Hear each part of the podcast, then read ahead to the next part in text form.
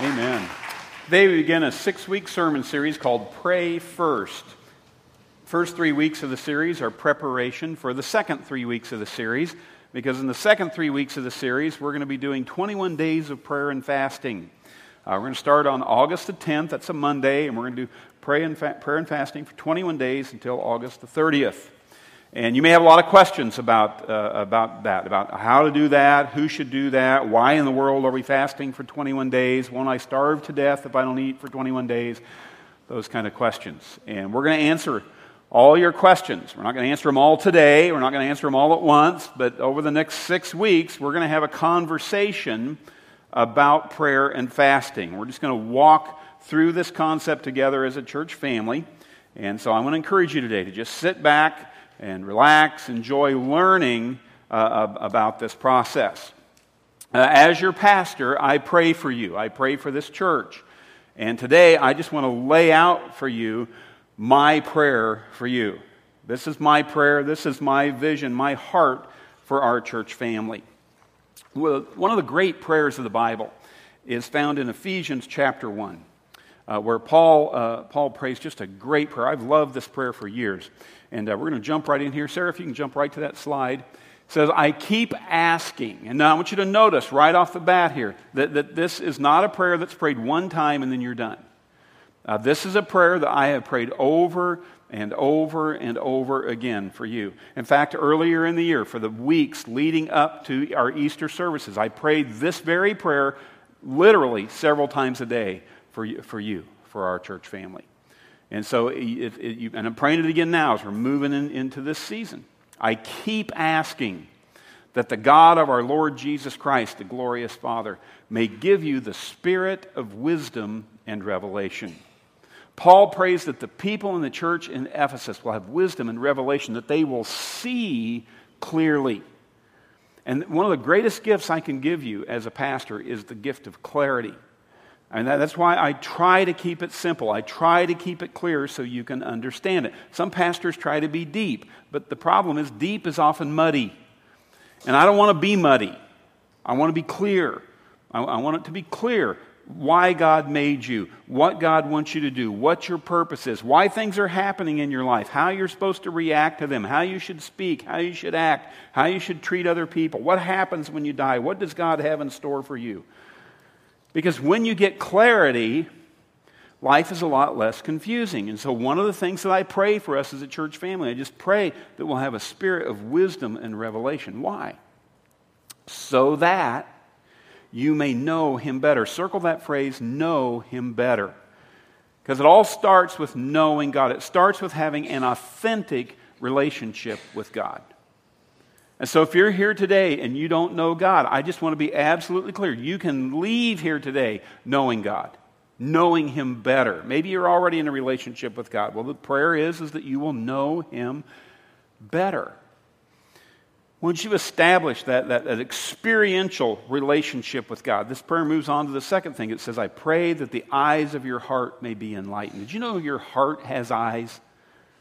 You know, your heart is a filter for how you see things. You don't see things as they are, you see things as you are. Because you filter things through your heart, and your heart is where you hold on to your experiences. Your heart is where you hold on to your memories, your hurts, your wounds, your issues, your habits, your loves, even your hates are harbored in your heart. And so before you can see anything in life, it, it, it, has to go through the eyes of your heart. And that's why the prayer is, is that not only will you get to know God better, but that you'll work on your heart because all that contamination in your heart clouds your vision. That's why I pray. Seriously, I pray this for you that the eyes of your heart may be enlightened. Because I don't want you wandering around in the dark. I want you to see clearly in the light. Why? In order that you may know the hope to which He has called you. Because if you don't get your heart clear, if, you don't get enlightened, you're never going to see the calling that God has on your life. And every believer, every person who knows God, God places a call on their life. But most people never see it because they never get their heart clear. You can't see tomorrow if you're blinded by yesterday. And so when you come, my goal is not just to fill your head up with a bunch of Bible facts. My goal is to enlighten your heart so you can see clearly God's call on your life. It says, in order that you may know the hope to which He's called you. Do you know that when you find your calling, you get hope? When you find the calling that God has placed on your life, you, you get hope. And this is not just a head knowledge thing, this is an experiential understanding. You experience experience God. You experience the hope that God has called you to, the riches of His glorious inheritance in His holy people. This is the eternal, abundant life that Jesus promises to those who know Him. This is legacy. This is transcendent living. So, in this prayer, Paul lays out for us a spiritual progression. It's a process of spiritual growth that the people in the church need to take. And he's praying that they'll move through this process. You know, God's called me to pastor, to shepherd this church. And one of the things a shepherd does is he moves the sheep. He moves the sheep from where they are to where they need to be. Come over here, let's eat here for a little while. Come over here, let's eat here for a little while. Come over here, let's drink this. Come over here, let's lay down and rest. The shepherd moves the sheep through the process. I like these same verses in the message paraphrase. It says, I ask the God of our master Jesus Christ, the God of glory, to make you intelligent and discerning. I, I pay, pray that we will be an intelligent and discerning church family in knowing Him personally. Do you know God personally, or is God a mystery to you? Your eyes focused and clear. Are your eyes focused and clear, or is life confusing to you? So that you can see exactly what it is He's calling you to do. Do you know exactly what God is calling you to do, or are you in the dark? Grasp the immensity of this glorious way of life He has for you. Are you living the glorious way of life that God has for you? You know, this, this, this process, it's not about information, it's about transformation. And because it's a process, because it's a progression, it happens in steps. So, what are the steps in this process? On your notes, write these down. Number one, first step is to know God personally. And I don't mean like know in your mind, like you've read some Bible verses or you've sung some Christian songs or you've been to church. I, I don't mean that you know uh, facts in your mind. I'm not talking about knowing God like you see somebody on the street go, oh, hey, I know that guy. This isn't a passing acquaintance with the existence of God. This is an intensely personal relationship based on experiential knowledge of who God is, what God's done in your life. People often say things like, you know, I've always believed in God. I believed in God my whole life. I've always gone to church. I've gone to church since I was a child. My whole family goes to church. Honestly, when I hear that, I don't find a lot of comfort in that because that was my story. I mean, my mom took me to church and Sunday school every Sunday of my childhood. Uh, you know, I'm, my grandpa and grandma, they, went, they were there every Sunday. In fact, my grandma threatened to box my ears if I didn't show up at church. And to be honest, as a little kid, I didn't know what it meant to box your ears, but it sounded bad, so I went to church. I didn't want it to happen. Sixth grade, I went to the pastor's class. I got baptized. I knew about God. I knew about Jesus Christ. I knew about the nation of Israel and things that happened there. I knew God created the heaven and the earth. I knew Jesus was born at Christmas. I knew He preached. He did miracles. He raised people from the dead. He rose from the dead on Easter. I knew a lot of information about Jesus. But I had no personal relationship with Him. I had no personal knowledge of Him. I didn't know Christ personally. How is it possible to know about God, know about Christ, know about the Bible all your life? How is it possible to believe in God all your life and still not know Him? Jesus talks about that in Matthew 7. He says this He says, Not everyone who says to me, Lord, Lord, will enter the kingdom of heaven, but only he who does the will of my Father who is in heaven. Many, many will say to me on that day, Lord, Lord, did we not prophesy in your name and in your name drive out demons and perform many miracles? I mean, you would think these people would definitely get into heaven. They're preaching, they're driving out demons, they're doing miracles. Surely these people are going to make the cut.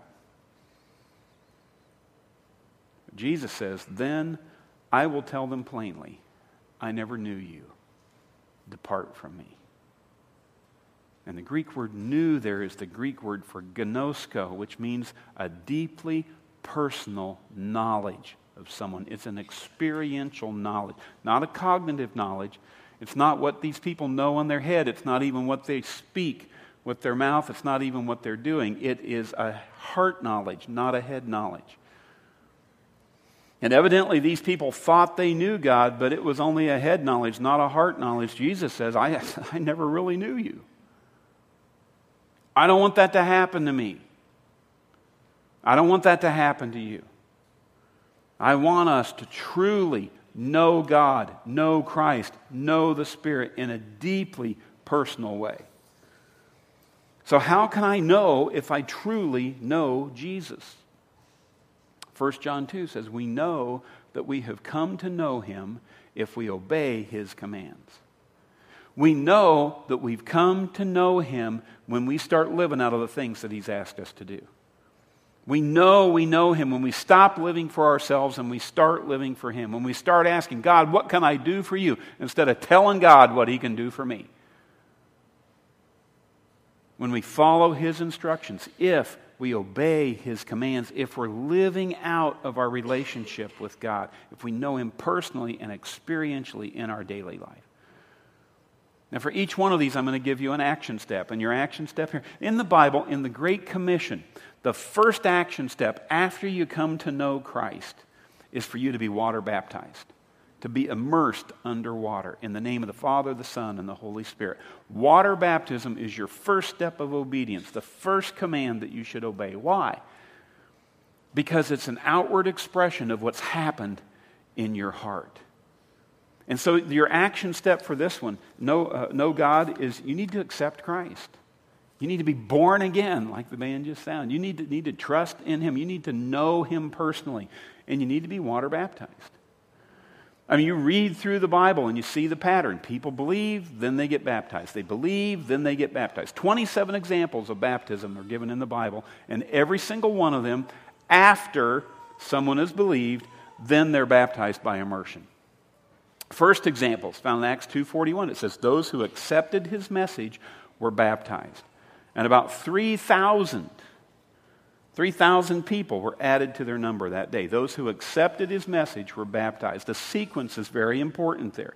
Believed and then baptized. Not baptized when you're a kid or a baby or an infant, and then you believe later. No, you believe and then you're baptized. And the urgency is also important. It says they, they were baptized that day. It didn't take them weeks, months, years to finally wander around into the process. They quickly established a pattern of following Christ's commands. Christ said to believe in him, they accepted his message. Christ said to be baptized, they got baptized. Now, did their baptism save them? No. No, the Bible's clear. It is by faith that we're saved through grace. Faith in Christ is what saves you, but baptism, that's your obedience to Christ, and it confirms your faith.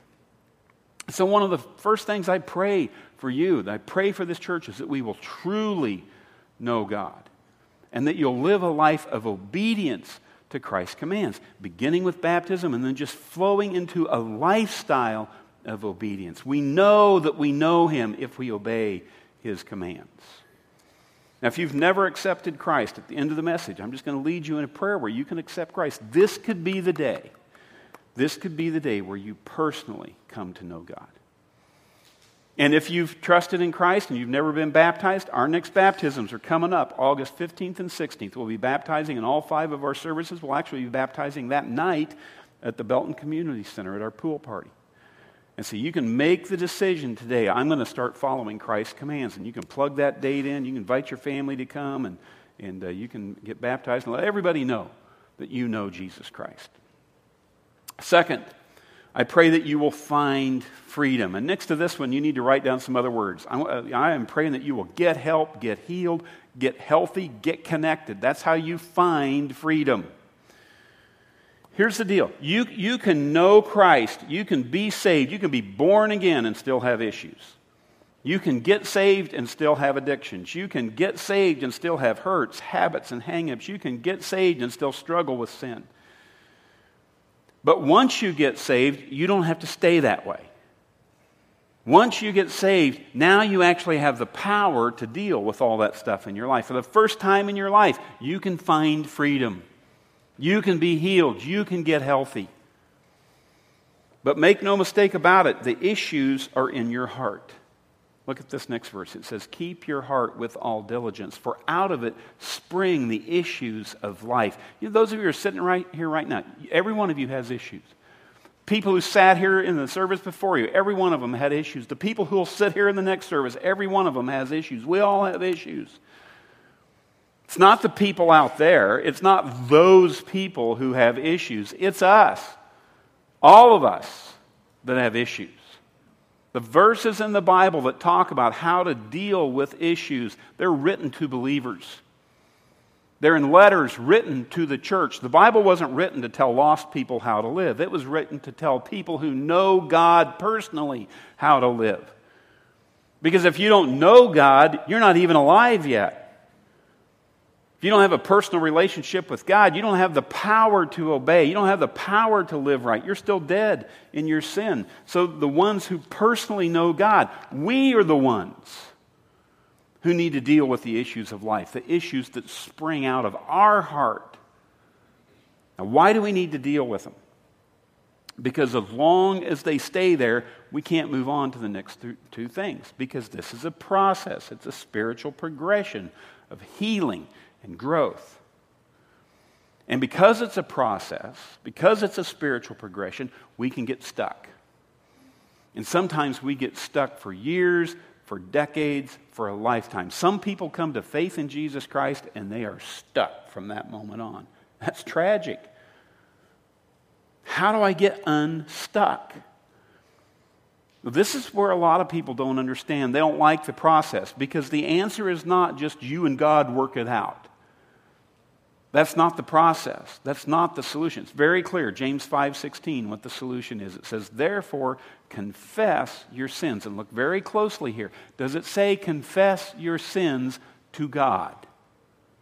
No. Now in 1 John 1 9, it says to confess them to God. It says if we confess our sins, He is faithful and just to forgive us our sins and cleanse us from all unrighteousness.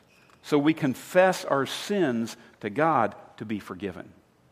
But here it says that we need to confess your sins to each other and pray for each other so that you may be forgiven. No, what's it say? Healed. That's right. You confess to God to be forgiven, and you confess to one another to be healed, to find freedom.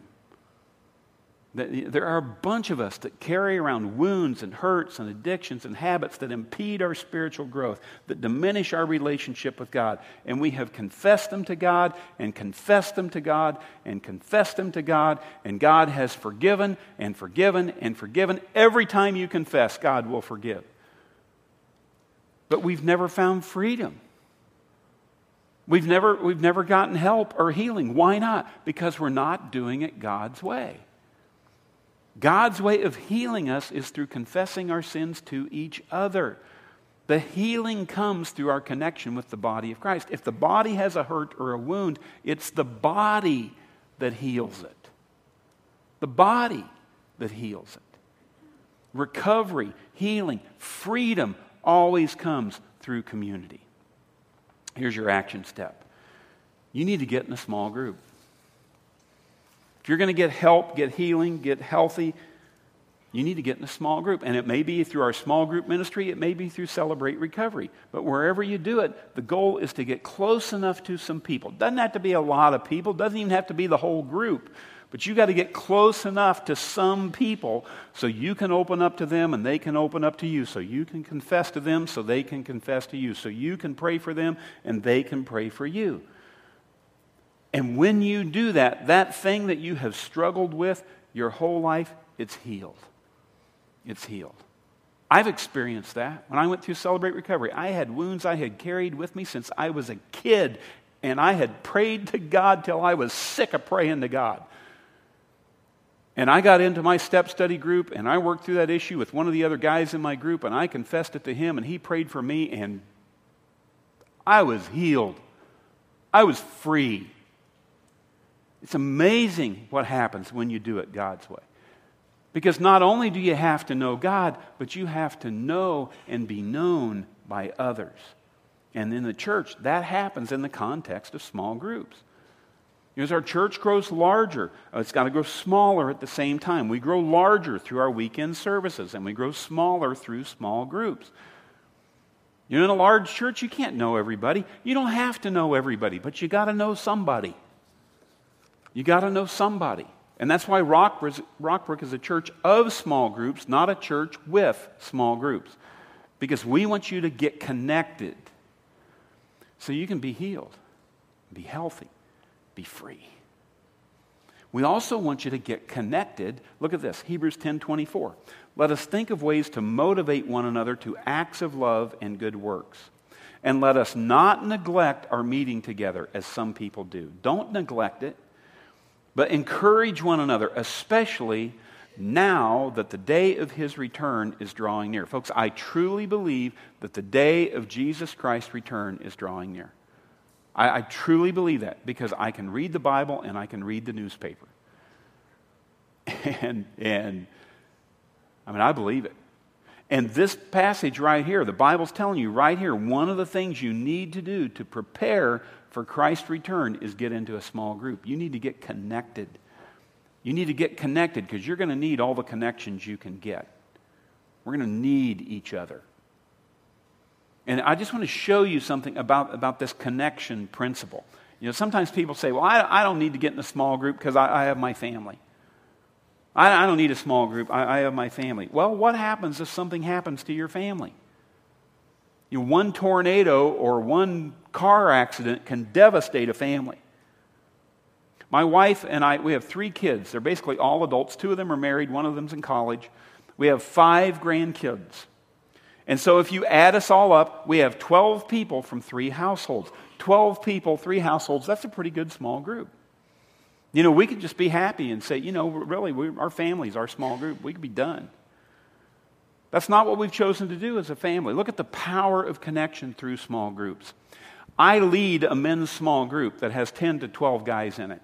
My wife, Katie, leads a women's small group that has eight ladies in it. Our daughter, Alandria, leads a college age girls small group that has seven girls in it. She's also in a college age co ed group that has six people in it. Andrew and Annie lead a group in their home, an adult group, has 11 people in it. Andrew leads a teen boys small group that has nine guys in it. Annie leads a girls small group that has 15 girls in it. Her son Ryland leads a guys' small group that has 12 guys in it. His wife Lauren leads a ladies' group that has 12 ladies in it. Our 10 year old granddaughter Reagan is in a kids' small group that has 10 kids in it. Our grandson Gunner's in a group with nine kids in it. The twins, Titus and Maverick, are in a kids' small group that has 15 kids in it. So our family has 12 small groups with 141 connections. That's the power of community, it's the power of connection. Now, what is it that makes that so powerful?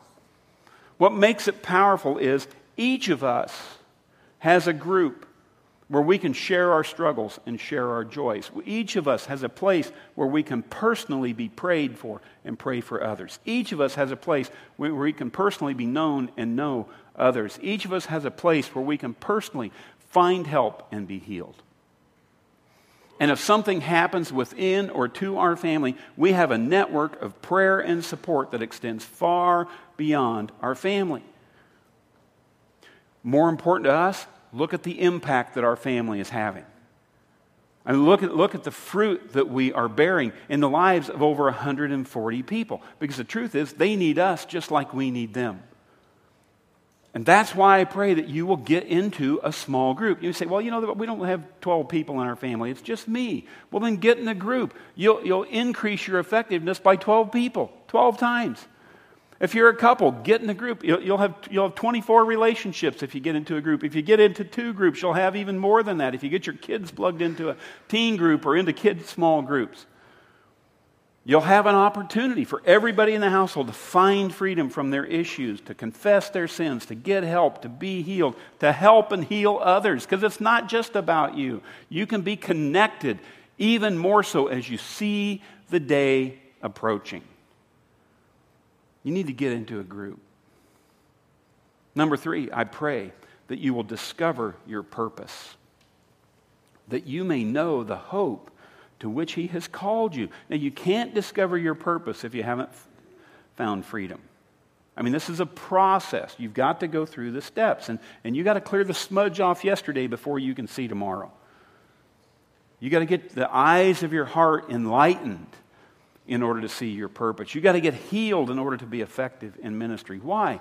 Because your greatest area of ministry is probably going to come from your greatest area of hurt. God never wastes a hurt.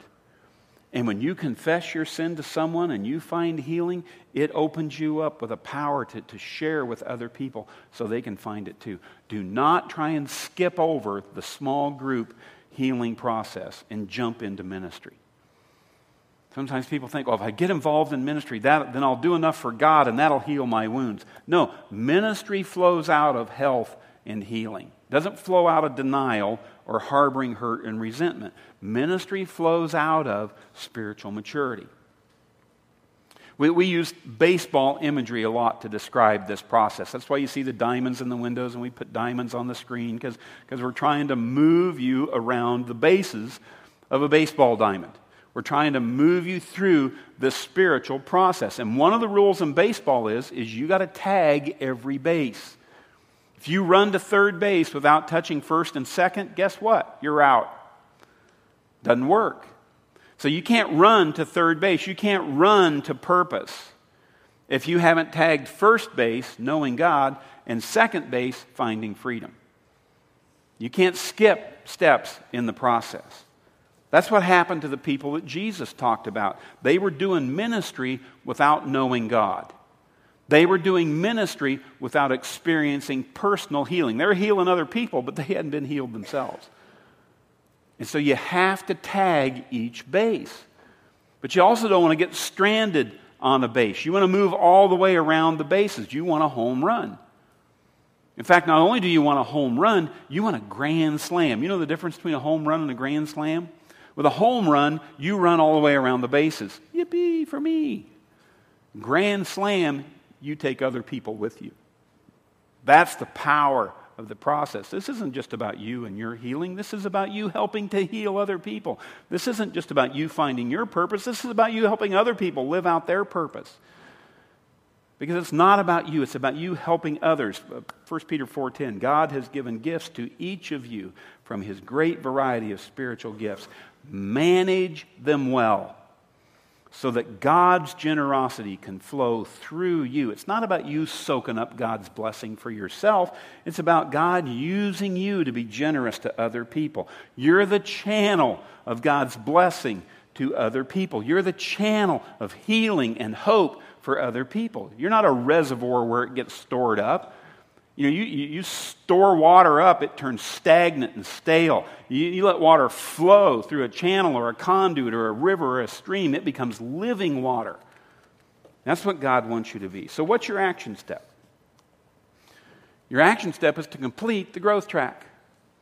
That's our discipleship process here. Growth Track, we hold Growth Track events every Sunday afternoon at 1:30. First Sunday of every month we do 101 church. That's where we get you connected with Jesus Christ through salvation. We get you connected to the church body through membership. Second Sunday of every month we teach 201 essentials. We teach you the essential habits for health and healing and growth in the Christian life. Third Sunday of every month, we do 301 Discovery. That's where we help you discover your spiritual gifts, your personality, your passion. We help you discover your purpose. And the fourth Sunday of every month, that's today, we do 401 Dream Team. That's where we get you plugged into a ministry of Rockbrook so you have a place to serve other people. And I just pray that you'll discover your spiritual gifts, your personality, your passion. Paul says this about spiritual gifts, 1 Corinthians 12. He says, Now about spiritual gifts, brothers, I do not want you to be ignorant. And that verse was written 2,000 years ago. It's still true today. 87% of Christians in America don't know their spiritual gift. 87% of people don't know their gift, they don't know their purpose in life. You know, we, we want to teach you, we want you to understand, to know your gifting, your personality, the purpose that God has called you to. Why? Because number four, my prayer for you is that you'll make a difference. That you may experience the riches of his glorious inheritance that he has for you in the saints. Notice it's in the saints, it's in God's holy people, it's in community with others. It's not by yourself, it's in the body that we experience the glorious inheritance. It's the ultimate transcendent life that we talked about in the legacy series. It's, it's not, life's not about meeting your needs. Life is not just about surviving, it's about thriving. And we thrive when we give our lives to something greater than ourselves. And there is nothing greater that you can give your life to than the church of Jesus Christ. Nothing. Because it's the only thing that's going to last. The only thing that gets out of this place alive is the church of Jesus Christ. So I make no apology for asking you. People are looking for meaning, they're looking for happiness. You, you're not going to find joy going to the lake. You're not going to find joy in baseball. I don't care if it's Little League or the Royals. You're not going to find joy in your profession or in your possessions. Real joy is found in making a difference in the lives of other people. Jesus said it this way He said, This is to my Father's glory, that you bear much fruit. Showing yourselves to be my disciples. How do you do that? By pouring your life out, making a difference in the lives of other people, by answering God's call on your life. I have told you this so that my joy may be in you and that your joy may be complete. Jesus says if you come to know God, if you find freedom, if you get connected with the body of Christ, if you discover your purpose, if you make a difference in the lives of other people, you will bear much fruit. You will bring glory to God. And the joy, the joy, it, will be there in Christ, it'll be there in you. Here's your action step you need to join the dream team. Dream team is the term we use for the people who make ministry happen around here. We have 13 different dream teams that you can get plugged into. We got over 350 people plugged into our dream teams. Listen, folks, I don't tell you this because we are desperate for you to come help us. The truth is, we're not. We're not desperate. Things are going pretty well, actually. I tell you this because you are desperate to do this because it is God's plan for you. It benefits you to do these things. All of you together are Christ's body, and each of you is a part of it. And it is God's plan, God's desire for you to get plugged in and to serve and find your purpose and make a difference so that your joy can be complete and you can bring joy and glory to Christ. So, how does it happen? How do you do this? It's a process. It's a progression. It happens step by step. Step one, you got to know God. You make a decision to accept Christ, and then you get baptized as a step of obedience. And you can make that decision for Christ right here, right now. You can get baptized as, as soon as August 15th and 16th. Step two, you find freedom. You get connected in a group. And you can either get connected in Celebrate Recovery or you can get connected in one of our small groups. Celebrate Recovery meets every Wednesday night. 6.30 every wednesday night. They do their large group and at 7.30 to 8.30 they do open share groups. That's their small groups. Small groups for women small groups for men based on need. And then you can get plugged into a celebrate recovery step study. That's where the power really gets unleashed. You could, you could get plugged into one of those groups uh, this, this Wednesday, show up at Celebrate Recovery. Or you can get plugged into one of our small groups in, in, in, the fall campaign. One of the reasons we're doing this 21 days of prayer and fasting is August is we're stacking the dominoes for our fall spiritual growth campaign. And in September, we're going to be recruiting and training small group leaders. We're going to be getting you signed up for small groups. And then in September, October, and November, we're going to move into a study of the fruit of the Spirit. We're going to look at God's power for changing your life.